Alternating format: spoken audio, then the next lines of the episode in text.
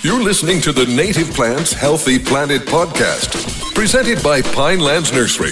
Here are your hosts, Fran Chismar and Tom Kinesic.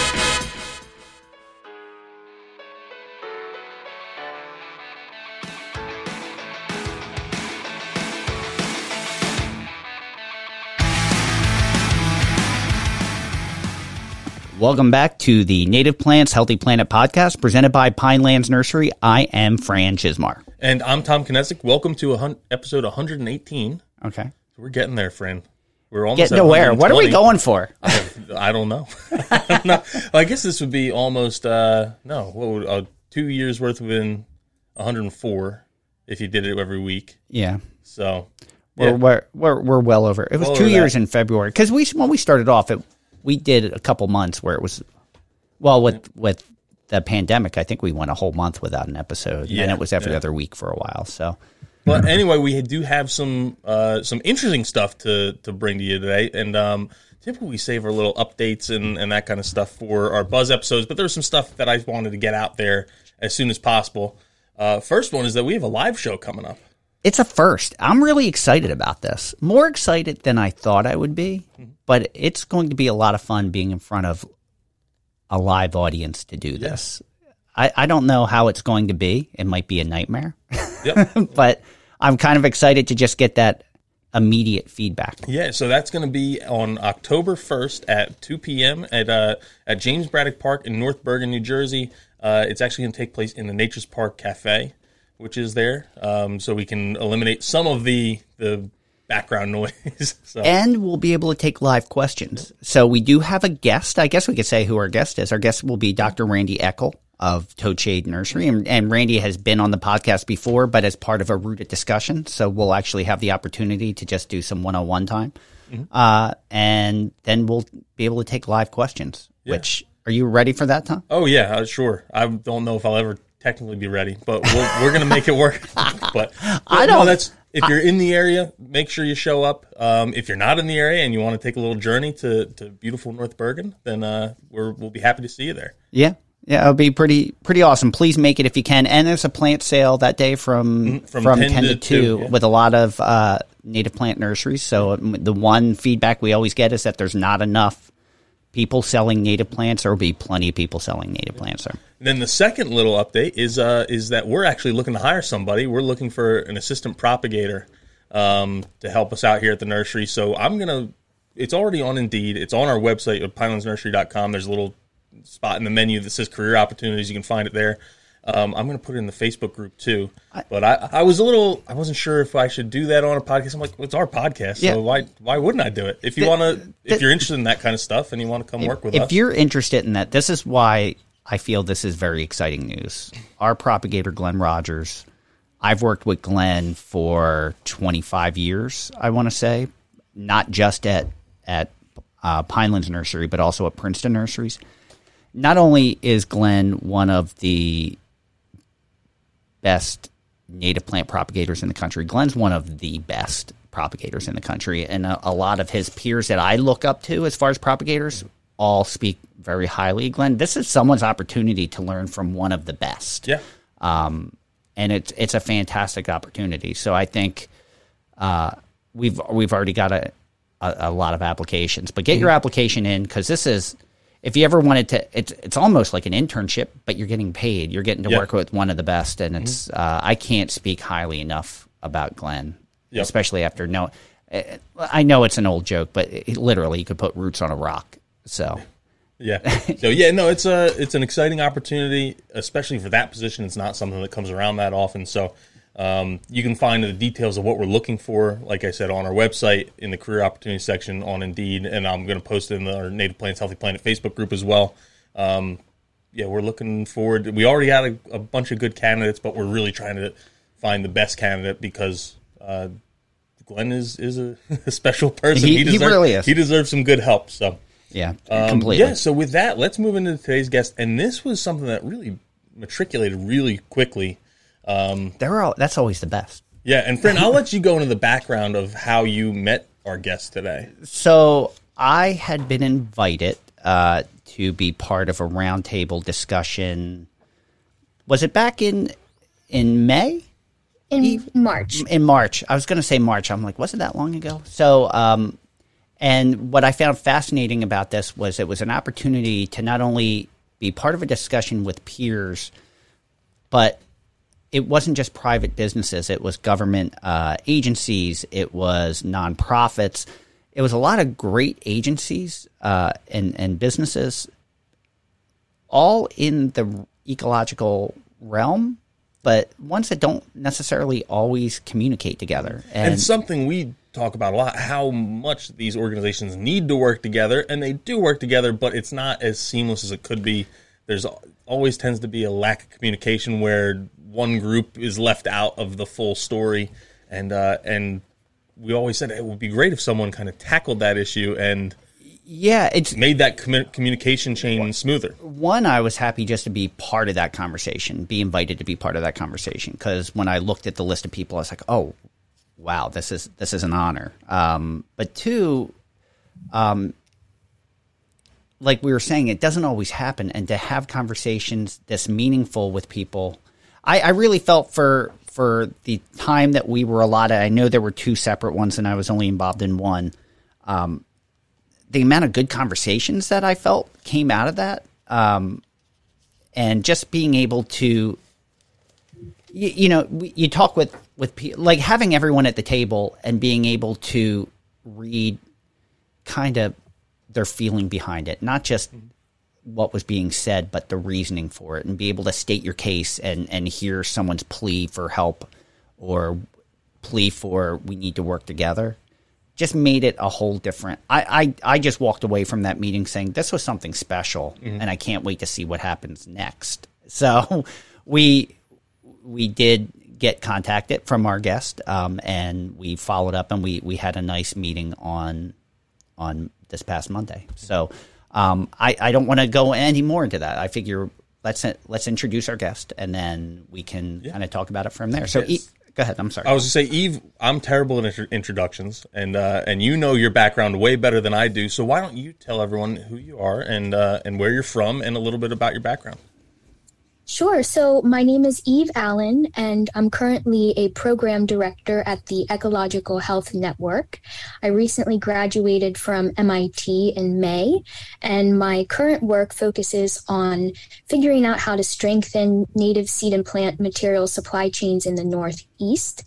But I have a varied background, but I I would say my through line has been the conservation and utilization of plant diversity for both social and ecological well-being and that takes that took me to many different places around the world working on mostly natural resource conservation projects um, I was in the high Andes of Peru working with indigenous farmers to um, create a genetic reserve to help conserve wild potato species. I was in Japan researching um, ume production and how farmers there help proliferate various ecosystem services through traditional agricultural practices. Um, I was in China helping um, an eco city develop a strategy to incorporate 200 native plant species into their urban planning program. So I've done a lot of things, but plant diversity has been at the center of all of them so we we did meet th- through you know part of your master's thesis. So I, I want you to talk about what your thesis entailed. But before you do, I just wanted to ask you if when you started, when you chose this thesis, at any point did you feel that maybe what you were trying to accomplish may not be able to be accomplished? Like, did that ever, like, uh, that's got to be anyone that's doing a thesis, I would imagine that's got to be a little bit of a, a fear because I I feel that you pulled off something that no one has been able to pull off, and which is impressive. And at some point, like, did you ever feel that maybe you wouldn't be able to do it?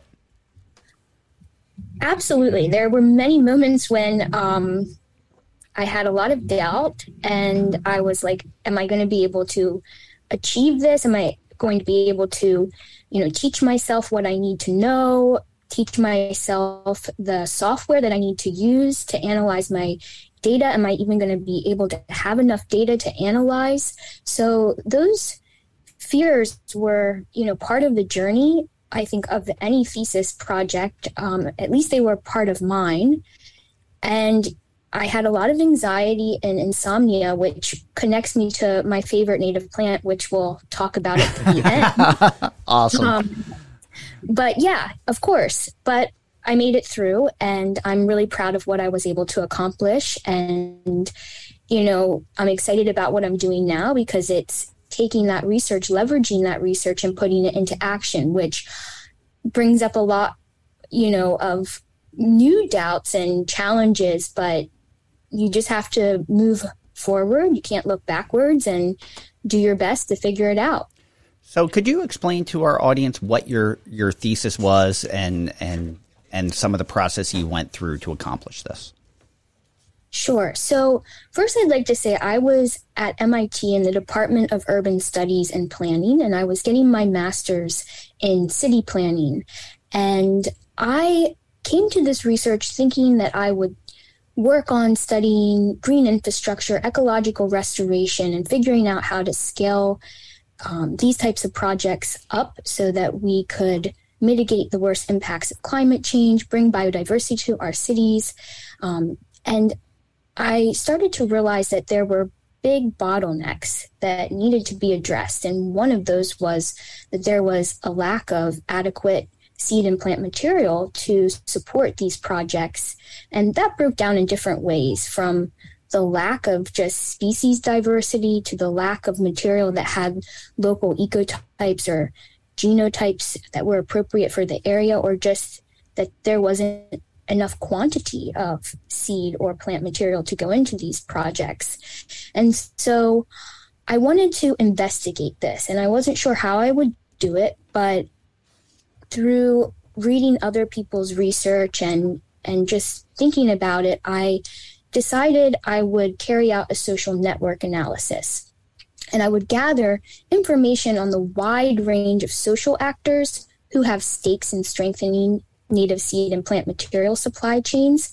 And then I would analyze the patterns of relationships or linkages that exist among and between those social actors to reveal important insights about how that social network is structured and then how that in turn informs our understanding of how the supply chain is structured. And so what I did was I was like, okay, let me start drawing up a list of all of the government agencies at the federal, state, and local level. And just to let you know, this was in the Northeast. I chose the Northeast region and I really focused on Boston and Massachusetts. One, because where I was working, the Ecological Health Network, they're located there. MIT is lo- located in Boston. Um, and it was easy for me to, you know, capture information from that local area that I was in. So I looked at government agencies. Um, I looked at nonprofits that are working on land conservation, ecological restoration, environmental justice, native plant education, indigenous land stewardship. I looked at all of the academic institutions that have either departments that are working on restoration or they have field labs. Um, I looked at philanthropic foundations that might be funding these projects. I looked at all the botanic gardens, the arboreta, the herbaria, the nurseries, the seed companies, the citizen advocacy groups, landscape architecture firms, eco contracting firms. I mean, it was a pretty big list, 158 in total. And so then the next step after compiling that list was I formatted a survey and I sent it to all of those people and I asked them can you rate your level of collaboration with every other person in this list? And it was on a scale from, I think, zero to four. So zero was like, I've never collaborated with them, I don't know them. And four was, yeah, we collaborate frequently or regularly, and we expect to do so in the future. And when I had all of that data after people responded to my survey, I was able to use an open source software called Gephi, which is a it, it allows you to analyze social networks and it has metrics and algorithms built in. And so I analyzed that to to find who were um, really critical social actors in the network who occupied central positions because they were able to influence others in the network, because they were able to broker or exchange information, or who in the network was on the periphery, not well connected. Um, how is the network maybe divided into subgroups? So, how do people work together, you know, at a smaller or subgroup level? And so, yeah, that was essentially my thesis research. I also gathered information from semi structured interviews because doing the social network analysis, you kind of get a snapshot of the system. And that's great, but that qualitative information from all of the interviews helped me to build a more nuanced picture of what's happening. And then the roundtable was like a focus group where I was able to, again, generate more information that helped me fill in some gaps. That's a daunting task. I was I was actually reflecting on a lot of things as as you were explaining that, and it kind of why I kind of feel it's daunting is you know any group. It I kind of feel like I relate it to high school. yeah, and there's so many different cliques and groups mm-hmm. that occur in in that school, and like anything else, you know everyone's professional, but there's people that care and there's people that don't care. We had the conversation when you were here on Monday about provenance, and to some people that is everything, and to some mm-hmm. people it's nothing. You know, and it depends on what their level of. That's what their values. Yeah, are. yeah. Some some people find it valuable, and well, you look at your own core values. There's things that you're going to align yourself with, and no matter what, you're going to follow those values. And there's some things that you like, but you're willing to throw away in in a moment of yeah uh, of controversy or temptation or conflict or something like that. And, so, and sometimes it comes down to relationship. And and this was another conversation we had that we have some very long standing relation customer relationships, but when it came to adding a product line like seed to our mix, we they don't even have that conversation with us because they have strong relationships in in those. So even though we're in a lot of cases we're customers slash friends, we their relationships are strong like that with a lot of other mm-hmm. people, and sometimes you just can't.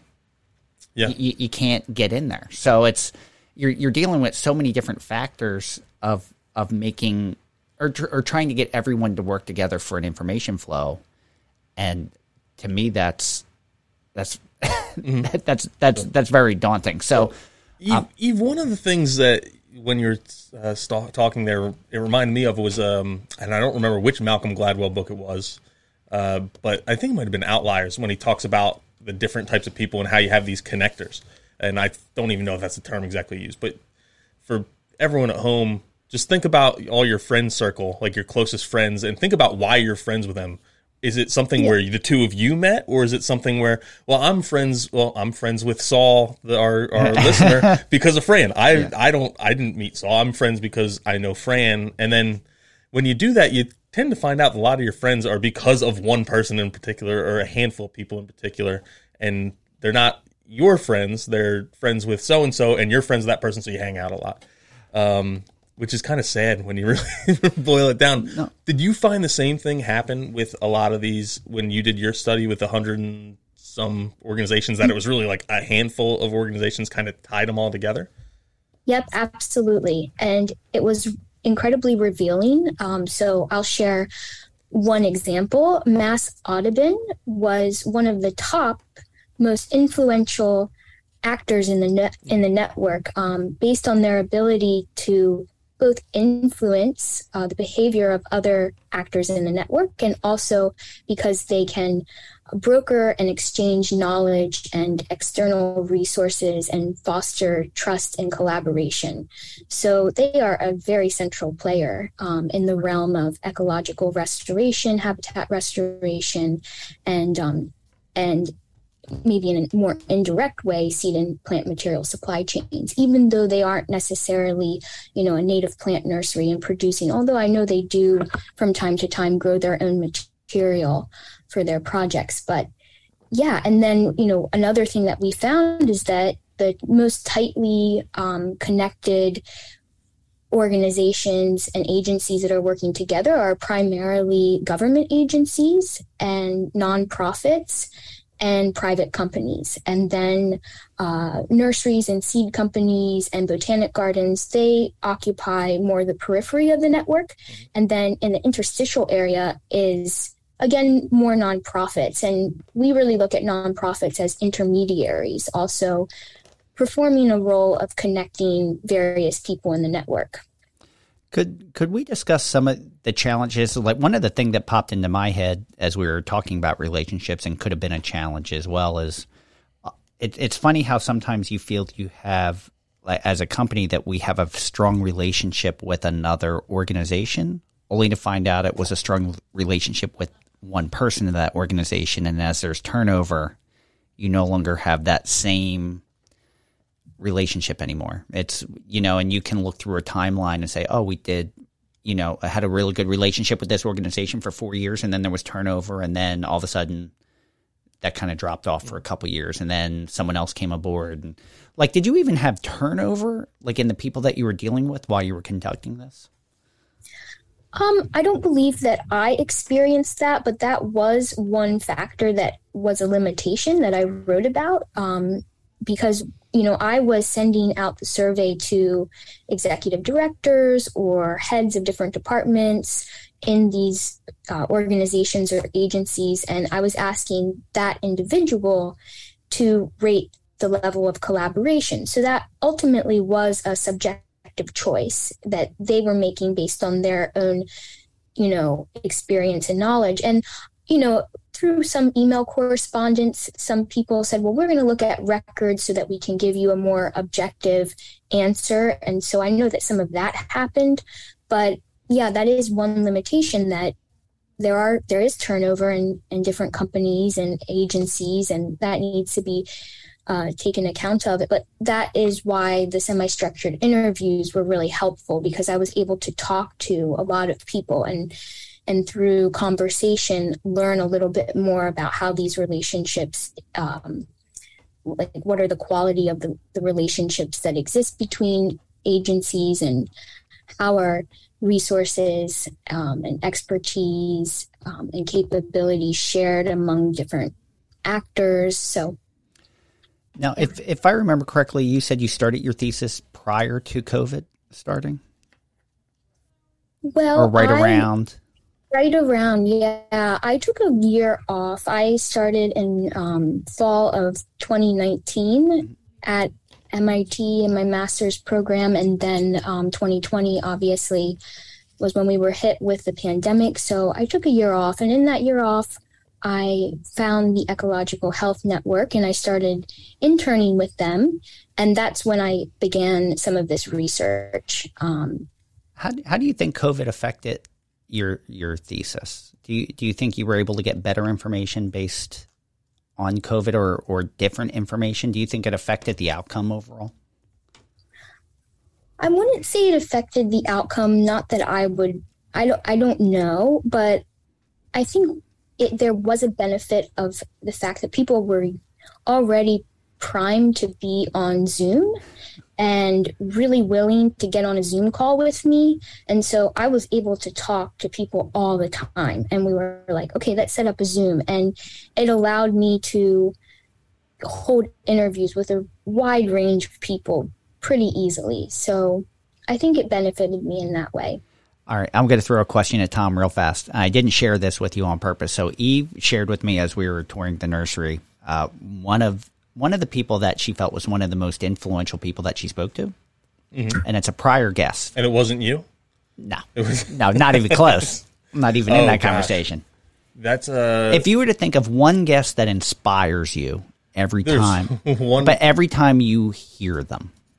Uh, well, how often would I heard? Not I heard often, but like, is it once or twice? I don't know. Well, the person that instantly comes to mind is is Stanley Temple. I, well, Dr. Stanley no, Temple, and I'm like, I don't. That was kind of weird. Oh, you were they, supposed to guess it. Okay, I, it Dwayne Estes. Oh yeah, oh yeah, that's a good one. yeah, it, it, really the reason we have a podcast today is you can trace back to him. So yeah. yeah. So how did how did you hook up with with Dr. Estes? Yeah, so it was summer of 2021, and after being trapped in my apartment for the duration of the pandemic up until that point, uh, my partner and I, we bought a van and we remodeled it to live inside of it. And we traveled throughout 27 states in seven weeks. And the idea was to go to various uh, restoration sites and learn more about seed and plant material supply chains elsewhere. And so I got to visit Dwayne in Tennessee, and we went to some amazing remnant prairies and also some amazing restoration sites and learn more about the Southeastern Grasslands Initiative and all the fantastic work that he's up to. Um, and yeah, it was a complete pleasure to meet him. He's so passionate, and his passion is absolutely contagious. Mm-hmm. Right. Well, I didn't know about this van idea, so I'm going completely off topic. Unless you have a question, real quick, Tom. No, well, I was add that I I want to do that so bad, I, and like I would like to do that also. Start driving. And, yeah. So I I guess so now this is where I turn into a little kid. Um. So I find this completely fascinating, and I I want to know, you know, and after this I want to go into you defending your thesis, but um, 27 states. What were what were the things that stood out upon your visits doing this? Is there and I'm assuming your partner isn't in this field, so were they coming kind of coming into it from a different view? Yeah, so my partner, he's a chef and okay. um, he was studying food. So we we helped each other. Um, you know, we would go to restaurants and and learn about regional dishes and then you know, after that, we then go to places like we were in Louisiana eating the best food, and then we went and saw, for example, the longest contiguous um, storm storm barrier. I forget the exact word. You know, the very long Army Corps of Engineer um, barrier that they put up. And we learned about how in front of that barrier, they're actually restoring, I think, four to 600 acres of wetlands. Mm-hmm. Um, that wetland is actually the first line of defense that protects the storm barrier that then protects the city of New Orleans. So um, I got to learn about their native plant material program and um, that that was incredible and then visiting Dwayne in Tennessee and learning about how the southeast of the United States is I think the world's 36th biodiversity hotspot which before going there I didn't even know that um, mm-hmm. you know their their grasslands, which have been completely eradicated, are more biodiverse than the Midwestern prairies. Mm-hmm. Um, so that was that blew my mind. And then I was in California visiting the kelp forest, mm-hmm. um, and, and you know the kelp forests are amazing because they species, but you know they've been decimated in the past 10 to 20 years and so there's a lot of efforts going on to restore them there. And so the idea was really to think about well to learn more about different ecosystem types and the services they provide to people and then how people are going about restoring them and then what type of material um, needs to be produced to restore those ecosystems and it was great for me because again I was cooped up for so long and the you know being in the van I was still able to be safe with COVID, but I was able to also, you know, go all around. So we had a great time. That sounds like yeah. it would be my new favorite TV show. Doesn't it? Like it combines like two of my favorite things, food and and ecological restoration. Like I would watch can we make that a show? Well, it might just be you and I watching Fran. I don't. Uh, I, I bet no. There's no way. I, I, bet you it would be a big hit. That I, I, was like, I wish you would have made that a podcast or a show. Yeah. Now, or a, uh, how did or a you TikTok series linked up with the uh, the folks that you went to go visit? So I just reached out. I said, you know, I'm a student. I work for the Ecological Health Network. I would love to know more about what you're doing and come down and interview you. And honestly, I get great responses from people. They're very receptive to meet with me. Um, I went to Native American Seed in Junction, Texas, which mm-hmm. is a yep. very big uh, production company, if you're familiar with them. And oh, I got to see their entire operation and Um, and they were, you know, people are really open. Um, and so I've been so fortunate to to really meet so many amazing people. That's part of part of what I love about this industry is that you really, you know, from other industries and other people I've talked to and what I've been on in the periphery, it's it's just I don't know. It's it's a very open because mm-hmm. it's a lot of family run businesses yeah. and a lot of people treat you as family. And coming people are doing it. some really cool stuff and want to show it off. And they're like, doing it's it's and they're doing it it be, cool. It's for the, beneficial. Yeah, and they're doing it for the love of it. Mm-hmm. So it's just kind of all these great things that factor in. Uh, yeah, I'm I'm laughing to myself because I, I one time I said to your dad, um, we were talking about working for a family business. I'm like, you know, the great thing is that you get tr- working for a family business is you get treated like family but the worst thing is sometimes you get treated like family. but that's all part of the, the, the fun dynamics of it. But sorry, that just made me chuckle. Um, so how long were you on the road doing that? How long did you you make that travel? Yeah, well, so it was just seven weeks. Um, it was throughout the summer, the early part of the summer of 2021, so last summer.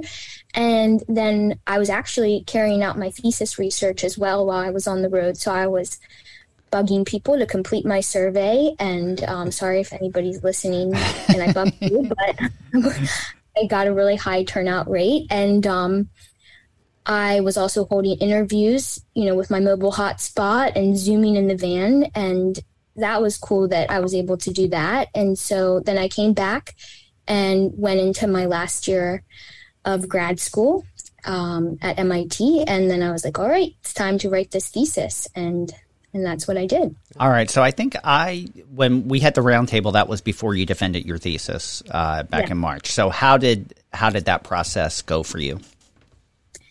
So it went well. I'm actually um, going to hold at some point when my manuscripts from the thesis are submitted for publication and accepted a public defense. Um, so I just had an internal private defense with my advisor, but it went well. Um, you know, the outcome of the thesis was um, a, con- a, conceptual model of the supply chain. Um, and then for kind of the practical application of the research, it helped me to reveal existing resources, expertise, and capabilities that are embedded in the social network that could be leveraged to strengthen supply chain processes. It helped me identify stakeholders that occupy critical positions. It helped me to also think more about the interplay between linear and nonlinear um, flows in the supply chain and how to capture that more effectively.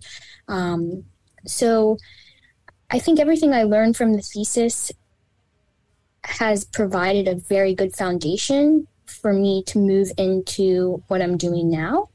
And it's now taking that research and putting it into action and trying to shorten the gap between theory and practice. I love that you get to take this and put it into practice, uh, going from your, your master's program to your your job. So, be, for our for our listeners that don't know, could you tell us a little bit about the Ecological Health Network uh, and the work that they do? Yes. So they are a nonprofit organization working at the intersection of ecological restoration and human health. And they're based in Boston, but they work all over the world in different regions.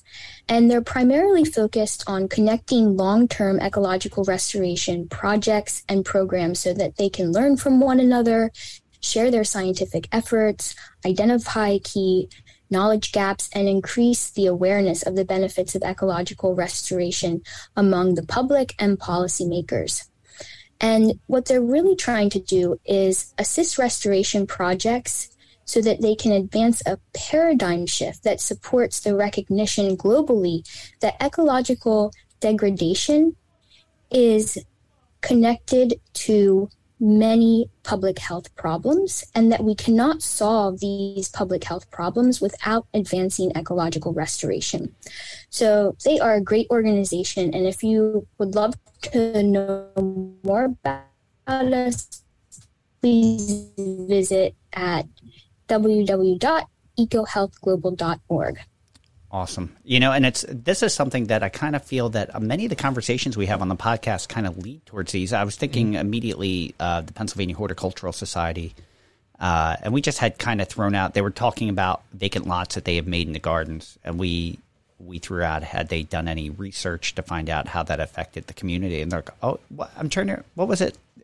Like, I'm, I'm trying to remember the stats. Other than crime decreasing 25 mm-hmm. percent, it was psychologically a, a, better disposition or, or yeah, something I know, like I, I don't it was like the exact 60% or something from, like uh, that from what they did but i know in in other areas they found yeah just like having a window that sees the outdoors improves uh, mental health um, and well even just for classrooms you're going to learn more. And if you have a hospital and you have a window viewing outside you're going to heal faster you bring a plant inside oh all that stuff skyrockets even higher so yeah, there's so many benefits to that. Yeah, I want to. Rem- I, I think the percentage was they found mental health increased by sixty percent anytime a vacant lot uh, for anyone that lived near the vacant lot that was made to a garden. Mm-hmm. So it it it it goes without saying to me that those things are connected. You know, I think mm-hmm. a lot of people even found that out during COVID. Uh, being you know natural spaces were the only places that you could go and feel safe, and mm-hmm. finding that connectivity that had been lost over the years. Um, I, I know it affected me, and I know Tom and I mm-hmm. had that conversation. Um, mm-hmm. So how how does your thesis work help translate to what you do directly for the EHN? Yep. So what we're doing now is we're bringing all of those stakeholders together. Not 158 of them, but many of the ones that have expressed expressed their interest in collaborating, or we've identified that they're you know really critical to the network and we want them to be engaged. So we're reaching out and we're building this coalition. And one of the first parts of this is just bringing people together to initiate a conversation which you saw in the roundtable how productive that can be. Completely. because one of the beautiful things about taking a network approach is that when you start to integrate all of these diverse perspectives you can generate very innovative solutions. So that's the first step is to bring everybody together. And then the second step is to work on developing a framework for sustained engagement. Um, we'd like to put together a regional strategy to strengthen supply chains in the Northeast and create some type of framework that allows people to contribute and align their various objectives and work on prioritizing those associated tasks.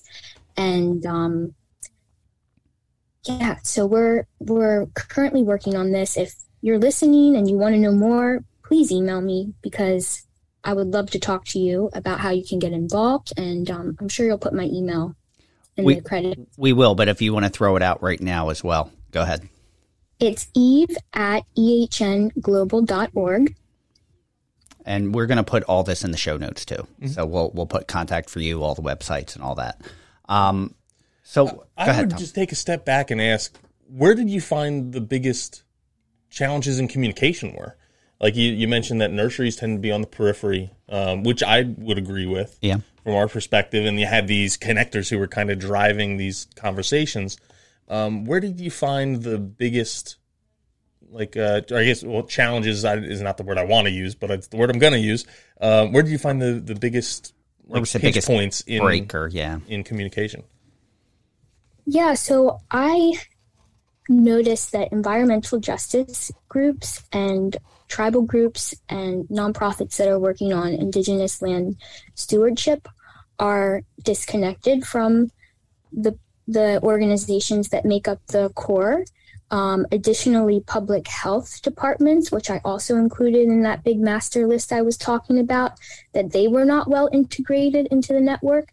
So that's one key feature of the work that I'm doing now is thinking about how I can um, foster those connections and and work to strengthen those network connections with those groups. Mm-hmm. What is the next step? What would be for you to say, "All right, job well done." You know, like wipe your hands and say, "All right, we did it." What what is your overall I don't want to say end game. That doesn't sound right. But what is your your overall goal and and what what is your next steps in getting towards this goal?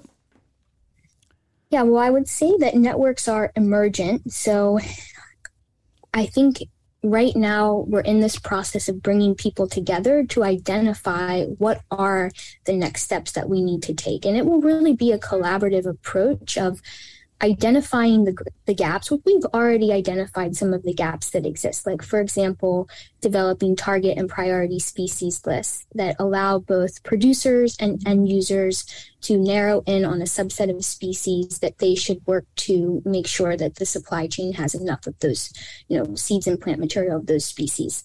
Um, so we know that that's a next step. How do we actually operationalize those target and priority species lists to be generated, well, that's when we can bring all of these people together with their experiences from various parts of the supply chain to generate the answers. So I don't know if this is necessarily answering your question, but I'm I think talking a little bit more about the process that I hope yeah. happen in the future. And that process is missing right now. Mm-hmm. Like it's it's lacking. Like you obviously identified something that doesn't exist in a lot of ways, or there, or if there is, there's a lot of holes in in those dams. But yeah. I kind of equated it to like after after you left on Monday, the whole idea of it made me smile because I kind of felt like it was like a James Bond super group uh, think tank uh, getting some of the the better minds together to work out some of these problems where everyone's kind of working on the problems, just not jointly or together. Um, and to have the opportunity to work with some of these wonderful people and try to solve some of these problems that benefit everyone.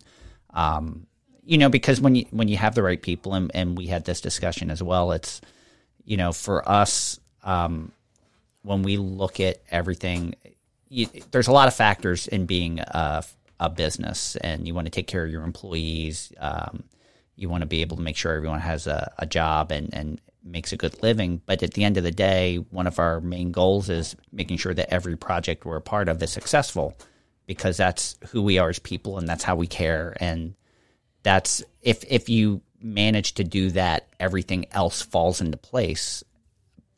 But in order to make this work, you have to have like minded people that are all on that same page. So I would imagine that's was that challenging getting the right people or identifying the right people? Well, it's still something I'm working on, um, but I have been incredibly pleased by the level of engagement that I've already been able to, you know, have from all these various people I've been talking to. People have I think realize that this needs to happen for a long time, that people need to be brought together and think a bit more comprehensively about a strategy to align interests and uh, create mutual goals and to figure out a strategy to work towards those goals. So I think people realize that there's this gap that needs to be filled. And I would also say you know, we're in this, what I think of as a renaissance. Um, in the Northeast, there are so many amazing projects that are taking place. I mean, we are. We are planting urban forests. We are restoring miles and miles of coastline. I mean, you know, you guys provide seed and plant material to all of these incredible projects. I mean, it's a wide range. We're rehabilitating brownfield sites. Um, we're making the health of our watersheds. Um, we're improving the health of our watersheds. So there's a lot that's going on, and um, people realize that this accelerating demand, or the acceleration rather in all of these projects, is increasing the demand for native seed and plant material that has local ecotypes or local genotypes and will do well um, with climate change. So I think that I will definitely experience some challenges, and that you experience challenges in anything you. Yeah. so far, I've been so pleased by the momentum that we've been getting. We uh, the the amount of awareness right now is at an all time high, uh, at least in my opinion, as far as the damages as people that we've done to this earth and what steps can be taken to to kind of fix these. And there's a lot of fantastic groups doing a lot of great work. I, I, I even thought it was interesting. Tom and I were approached uh, by um, a colleague in the Midwest at one point that said, "Why don't we have a, a native plant, um, like what? Not a like a organization. Mm-hmm. Like, why aren't we all working together? Like, why is it we're all selling to the same customers? We're all doing the same thing. Why aren't we working together? And because we, we all realize, in order to meet the demand, there needs to be more of us as well. It can't be done with just what I, I mean. You were saying like the lack of correct provenance seed and, and plant material is is an issue now, um, and that demand's just going to keep growing and growing and growing. So. Um, I think this is almost hitting it perfect time. Uh, it, it's at at the right stage where I think everyone is in the right uh, mind frame to do it, and at a stage where it can make a, a tremendous impact before other things happen where maybe you have to break it apart and go forward. You just get to go forward. I don't know if you feel that way or you feel that way, Tom. Were you even listening to him? I kind of I kind of zoned out a little bit because I you said I have a good reason. You said the, about the, guy from the Midwest yeah. who talked about setting up the uh, like an association of native plant yeah. growers. I'm like, oh yeah, I'm supposed to do some more research on that. so a lot of times when when we're having the podcast, I'll pull up little tabs here yeah. for things when that we're we talking about it, so I can. And I was like, oh, let me pull, pull up a tab so I remember. Sorry, I didn't that. mean to. I was just joking. I didn't mean to put you on the spot. But no, it's an exciting time. I, I feel more so than any other time for me in this, for at least in my time in this industry, that we're hitting a, a whole different level of awareness, which I think is yeah. Exciting. Oh yeah, for sure. I do agree with that part, and I remember that part from the beginning of your your. I just ramble, you know. listen, I can't expect and anyone to listen to me for the amount of time. What I did I find out from the the web page I found to set up an association is nearly half of all nonprofits are set up to fail. So I got a lot of reading to do to make sure this works. Um, have you seen for what you've been able to accomplish so far? Are you, you already seeing positive results with the wheels in motion? Are you already seeing good things happening? Yes, absolutely. I think you know, I'm, I'm new at this. As I mentioned, I just graduated in May and now it's August. And one thing that I have been actually working on since graduation is studying other precedent models that exist in other regions of the United States. Um, other native plant material programs like the Institute for Applied Ecology, they coordinate various um, plant material programs in the Southwest and the Northwest. And I talked to the director of the Iowa Tall Grass Prairie Center. Um, I'm not sure. She works at the Tall Grass Prairie Center, but she directs the native plant material program. So I was able to learn a little bit about what makes those models work and how we might apply some of those lessons to the Northeast. But the Northeast is unique. We are one of the most urbanized regions in the United States. I mean, in the corridor from Washington, D.C. to Boston, 56 million people live there. Um, so that's different than other places. But I think, you know, I think people realize that what we're trying to do is too big of a job for any one entity to tackle on their own. And so by adopting this network approach and by contributing to the network, we can start to unlock and leverage all of our collective resources and expertise. And also by taking a regional approach, we can um, we can prevent an uncoordinated patchwork of efforts, and we can also reduce either the real or perceived competition for resources. And we also have shared environmental goals across the region because climate change impacts and restoration objectives, they extend beyond political boundaries. So there is this need for an interstate collaboration. You know, one of the things I, I find really heartwarming about it is that just getting to deal with people we find our best relationships are people that you kind of get to break bread with and, and you want to deal with people that you trust and the only way you get to do that sometimes is is getting to have these conversations spend some face time with them or or have some of these philosophical conversations about it and that's kind of where that working relationship comes out of um, so you kind of have to have one to have the other it's just a matter of when and how that occurs. I think this kind of facilitates it in a way that, like I said, that that roundtable meeting, I walked away feeling really good and had a, I felt there were a lot of really good conversations that happened. And I, I, I was kind of sad that there was only one. like I wanted, I wanted it to continue. I, I almost wanted to hear, oh, we can do this once a month and have these conversations. Like, so I, it's nice to see that this is continuing on and it's still at its infancy stage. Uh, and, and intrigued about the possibilities of, of being involved in it as it progresses. So, Tom, before we change the subject, you you have questions. I did, but then you said I that that beautiful little piece, and I completely forgot my. I am not on my A game today, and I, I apologize. no problem. The um, I, I I feel like we can't have you as a guest and not talk about you know looking at and you mentioned earlier some of the the interesting positions you've had have led you all around the world. Um, and you've got to work with some really unique things. And I would love if you, we could go into detail, maybe a little bit about some of the places uh, around the world that you've worked and, and the research that you've done and how those things maybe play a part in what you do today. Sure, yeah. So I would say that my interdisciplinary research, um, it's really been the catalyst for me to have the opportunity to live and work in various places across the world. And it has also helped me to develop a global perspective and it really changed the way that I see the world. I was offered a very small glimpse of how intricately connected humanity is to itself and the rest of the biosphere.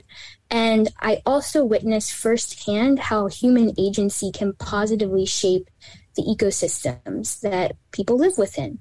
Um, I think one of the most formative experiences that, that, I had was after my undergraduate, I received a Fulbright grant and I was um, able to live and work with indigenous Quechua communities in the southern Peruvian Andes for nine months. And what I was doing there was collecting baseline data to understand how to better protect and conserve wild potato populations um, in the territories that these um, indigenous farmers lived within. And um, that really changed my worldview um, because I, again, witnessed firsthand how you can make a really positive impact on biodiversity and you can proliferate ecosystem services and ensure that you have food security and water security. Um, and um, I think also the way that the worldview is there, that there is a reciprocity that needs to be maintained between humans and the earth. I mean, they're they they worship Pachamama, Mother Earth, and the mountains, which they call the Apus, and the wild potatoes are also incredibly venerated in their society as almost like um, old relatives, like old, they call mm. wild potatoes machu papa, which means old grandfather potato. Mm. Um, so, yeah, that was something that I always look fondly. I always remember fondly my time there. And you worked in Italy as well. Yes, I was working with um, Bioversity International in Rome, Italy for my undergrad thesis. I also worked with the Southern African Development Community, and I was working on helping to prioritize crop wild relative species for in situ conservation in 15 countries in Southern Africa. Um, and so, just for people that might not know, crop wild relatives are plant species that can grow without human assistance, but share some degree of genetic relationship to cultivated species. And because they have lots of traits due to adaptation to local environments and they haven't went through the bottleneck of domestication or high yielding variety production they contain lots of genetic diversity that plant breeders and farmers can use to adapt current crops to, um, you know, droughts and heat and disease and pests. Um, so I was working on conservation of crops like wild watermelon, millet, sorghum, coffee, and um, yeah, that was also wonderful. That's yeah, that's really fascinating. Just I, am even going back to your work in Peru, and um, I guess these indigenous farmers they were, I guess, farming the wild potatoes for consumption for their family and their their village? Well, so they were farming domesticated potatoes, and they actually it's the place that I was working was called the Parque de la Papa, and it's about forty kilometers outside of Cusco, and they grow thirteen hundred different varieties, heirloom varieties of Wow. potato. Yes, I ate so many potatoes. Breakfast, lunch, dinner, and snacks. It was potatoes, but it was so many. I mean, purple, pink, yellow, orange, white, brown potatoes, different shapes, different flavors, textures. I mean, Mhm. it it's so hard for me to comprehend the diversity of potatoes that I was able to experience there. And then because it's a center of origin and diversification for the potato, wild potato species grow nearby. Mhm. And the idea was that well these wild potato species they grow like weeds almost around the margins of the Yeah. domesticated potato fields and because potatoes are outcrossing species there might be some gene flow happening that contributes to the evolution of the domesticated potatoes and that the indigenous farmers they like i wanted to know do they do they under like do they recognize that these potatoes that gene flow might be happening or what about their traditional practices helps to maintain these wild potato populations? Um, and so i carried out a lot of ethnobotanical research and i got to interview elders about um, about these wild potatoes and i found out like they again they have this worldview that these are a really sacred plant. So even though they are wild they will move over the dung of the alpaca and the llama to fertilize the wild potatoes because they recognize that those potatoes act as a protector to their domesticated potatoes. I, I don't know about you, Tom, but I feel lazy. That you Wow. only Yeah. Yukon Golds and, and some russets? I just mean and in there? general. Like Yeah. I'm, I'm, I'm like, Yeah. I, I'm now contemplating my whole career, going, what have I done? Of course, I had to make it about me, Mm-hmm. Yeah. but I just feel lazy. You've accomplished so much, and it's so inspiring uh, what you've done and where you're heading with it. Um, it's and and you can't help but to think that the work that you're doing is going to change this industry for the better as we move forward. Um, one question before we move away from that having worked in these different places and seeing these different cultures we tend to think of of the environment as our own little piece of property or our state or our county and we we tend, or our country and not really look past that do you do you feel that some of these cultures have a different view as far as um, the health of our environment from a, a world standpoint, or is there any one place that you felt was really progressive in in their practices uh, more so than than we are? That's a good question, and I'm, you know, I need to probably reflect on that a bit longer because there are good things and bad things about every place that I've traveled, and you know, worldwide there's so much ecological degradation, and while indigenous people, I think, primarily primarily are the custodians of biodiversity, and we can learn a lot from those groups because they've had reciprocal and harmonious, more harmonious relationships hmm. with their surroundings than Western industrial industrialized nation. So I think we have a lot of learning to do, um, but you know, I'd, I'd probably have to think a little bit more about that. Okay. All right, no problem. Well, let's let's move it more towards one of the things you mentioned to me that I found of great interest when we were talking was your blog, your personal blog. Can you uh, tell us all about that? Maybe share that address with everyone also. Yeah, so I, you know, I heard this great quote once. I was actually reading Eric Sanderson's book, Mannahatta, and he described, um, which is a fantastic book if you haven't read it. It's about the original ecology of the of New York City, and he made this comment like, um, you know, this was a hobby for me to escape my reality, but then the hobby became my reality. And so I kind of think of my blog like that. Not that I want to escape my reality, but it's just something that is a passion project that I love to do and that I hope that it will grow and allow me to continue doing it more. And so what it is, is a platform for me to explore positive reciprocity between people, plants, and ecosystems and develop stories by weaving my experiences on the ground with scientific research. And you know i carry out field work in places like urban forests and ancient tea gardens about it. And i take pictures and videos and just try to um, put together compelling stories that are interesting for people. And so if you want to check it out cultivatethewild.com awesome Awesome. So, speaking of inspirations, um, what is is there any one person or any one thing that that inspires you to do the work that you do?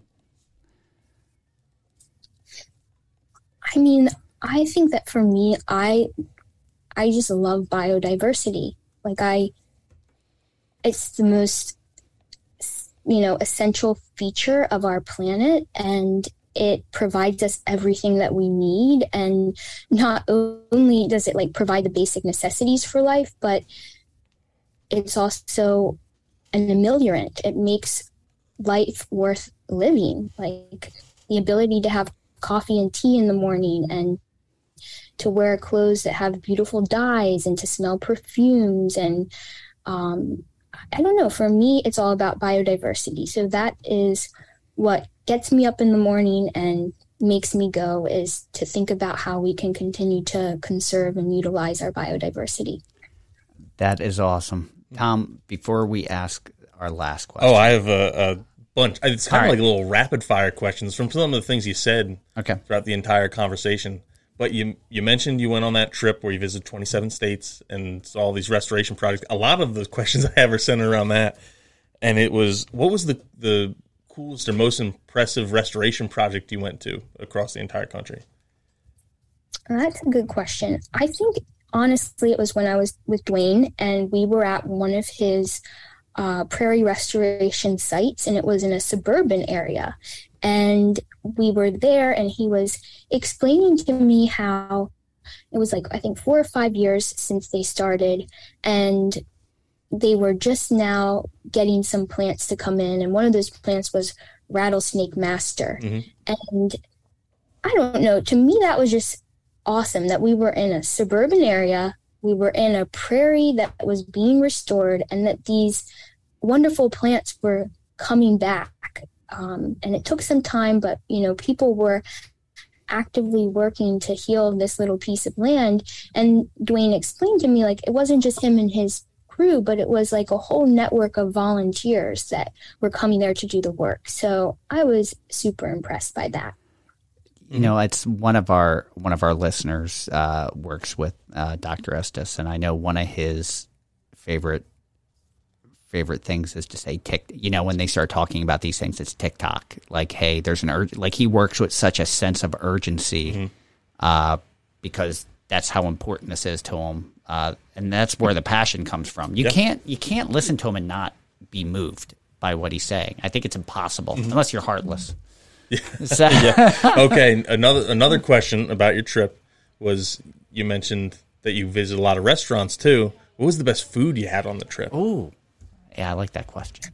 Well, me and my partner will probably disagree, but and I have what he really liked. But my favorite was this restaurant in New Orleans called Dooky Chase, mm. or Dooky Chases, and it just had amazing Creole food. And I also one of my favorite foods is okra. So mm. their stewed okra was just off the charts. So that's a meal I could go back and eat over and over and over again. Okra is something that my neighbor from Kentucky turned me on to because that was a staple in his vegetable garden. And he was like, he he was at the time. He's like, "Have you ever had okra?" I'm like, "No." He says, "Don't eat it until I make it for you." yeah, I've I've had yeah. bad okra before, and that's I don't what know his if I've ever had it very good, but uh, yeah, I think most of the time you have it, it's not great. To me, it's an acquired taste. Yeah, I, I think it's once you've had it and you've had it done right. Like I mm-hmm. don't know. Yeah. Now All I have right. a fondness because of that. Another another question about your trip. What was the coolest state that you saw? Oh my. Um this is like the lightning round. Yeah. I like this. Yeah. Um, I really loved Utah. I didn't see any mm-hmm. restoration sites in Utah, but I did go to Zion National Park and I thought that that was fantastic. It was just absolutely gorgeous and I would love to go back to Utah. I'd go back in a heartbeat. Yeah. Awesome. Yeah, and then the the last one I had that just from a little quick jot was when you were in Peru. What was the best potato you had?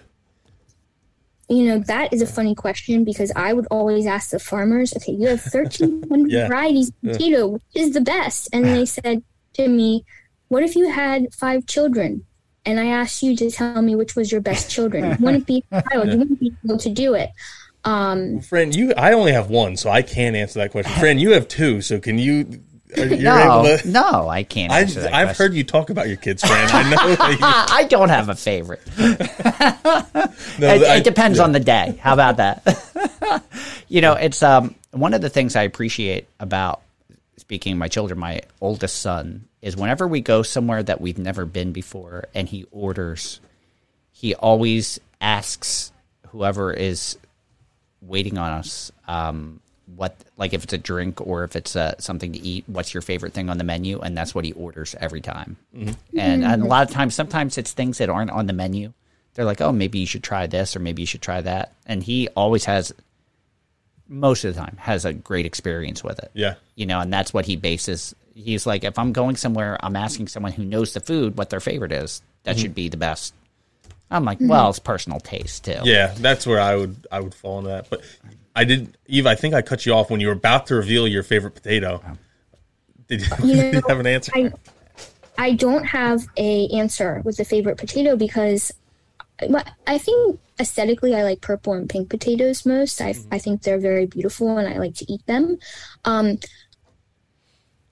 also the potatoes in Peru they have a different protein content. They're more high in protein and they're not as fluffy as our potatoes here are in the United States. Um so you know, sometimes I think I just like like a normal red skinned potato, but it's it's so hard. I've tried so many potatoes and they have honestly like some taste like peanuts, some taste like corn, some taste more on the sweeter side. I mean, and then there's different preparations. I'll tell you what I really enjoyed in Peru. There was a a practice that they would do during the potato harvesting where they would make these ovens out of the the big pieces of soil that they would break apart when they were harvesting the potatoes. And so they if you think about like an igloo, so think mm-hmm. about a yeah. tiny igloo. So this oven was basically like an igloo made out of the soil, the clods of dirt or soil, and they would kind of build it all up and then they put a bunch of sticks and you know create fire in there and then they throw the potatoes in and smash down the earth and just let that sit for a while and so you have these earth baked potatoes and hmm. they were absolutely delicious yeah. That's not. All right, I know this is off topic because everything I talk about is off topic. But um, so my wife uh, is from Poland, and her dad was sharing that the best egg he ever had was when they would put the cows out to pasture. They would go quite a way, and they would just cover eggs. They would take raw eggs with them from that morning. They would they would collect them, and then they would cover them in clay, the clay, the soil, and then just put them in a fire and let them bake in the fire all day. And mm-hmm. he said he's never had an egg that tasted hmm. as good as, you know, because he's like, I don't know, it had something to do with the clay. Like it's just, I don't Yeah. know.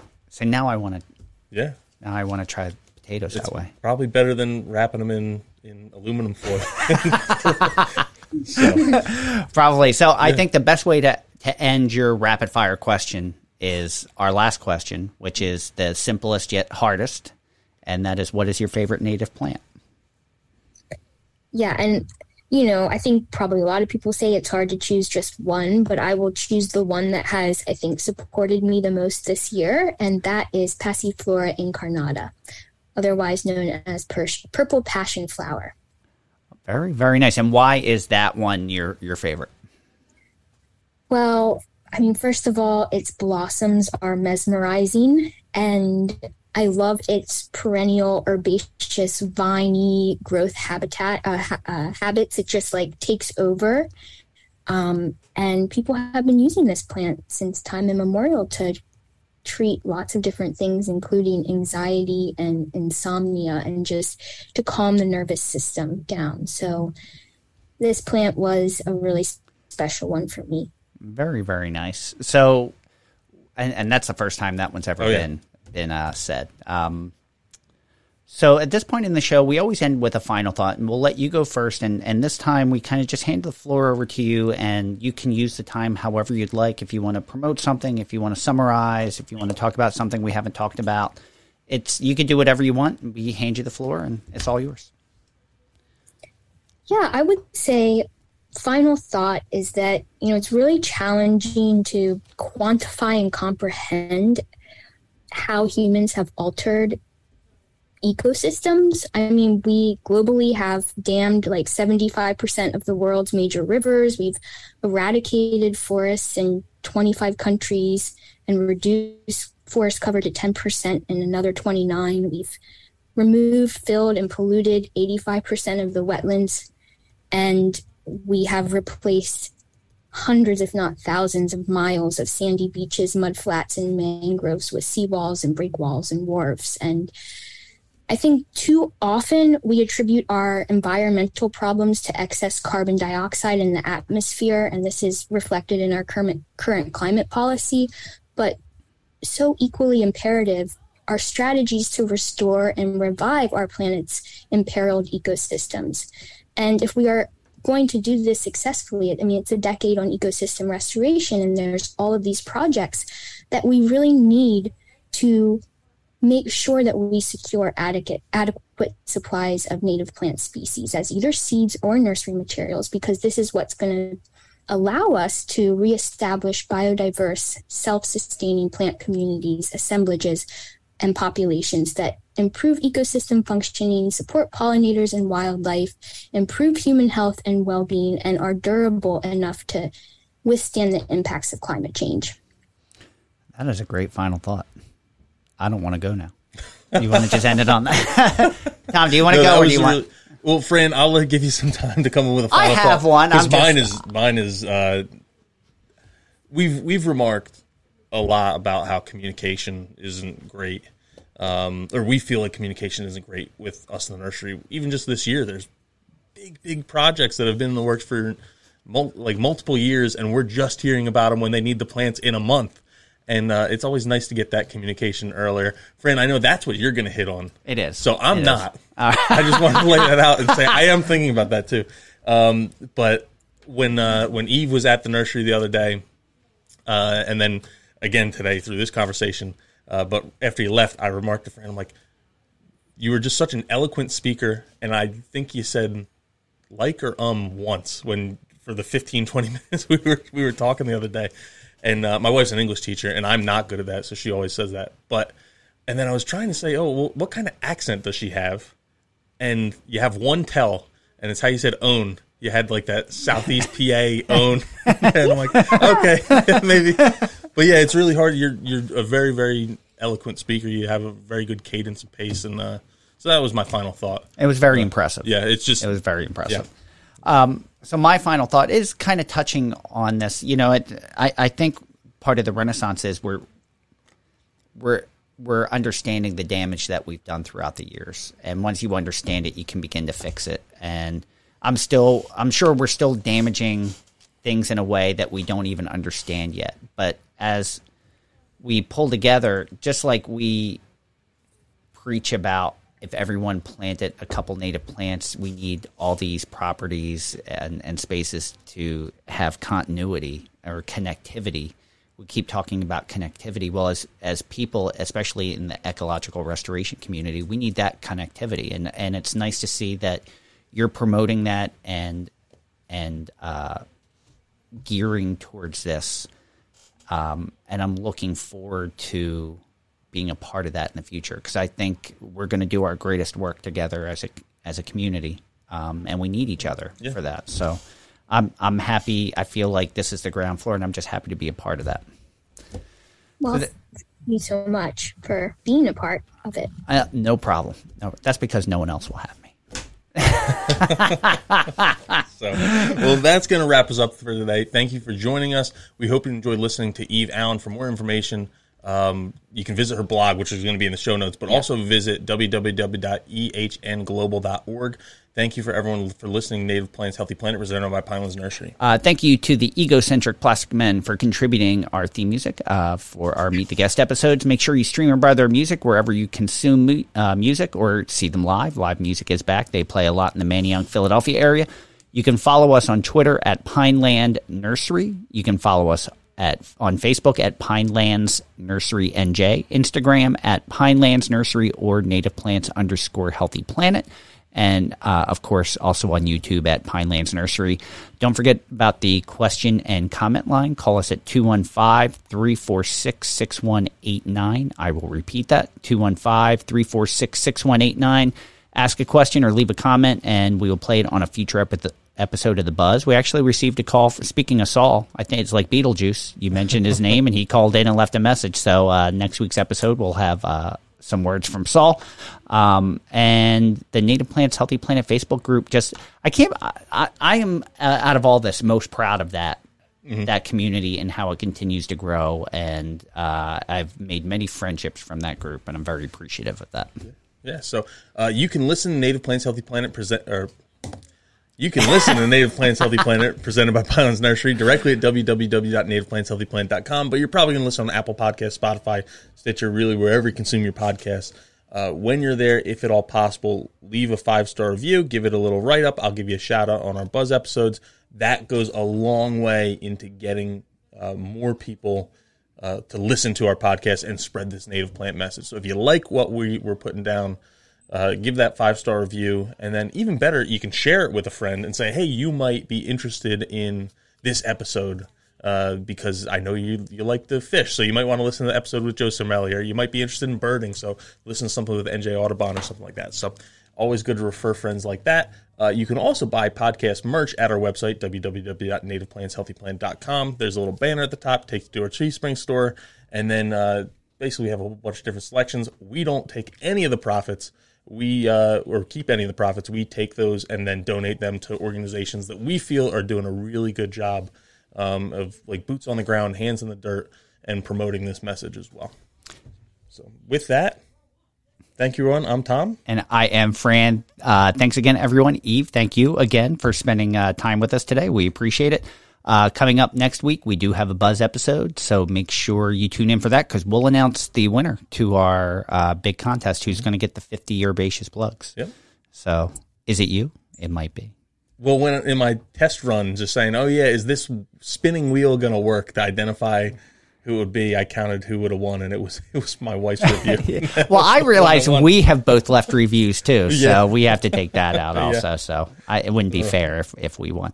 So uh, make sure you tune in for that. We're going to announce the big winner next week. And until then, keep it native.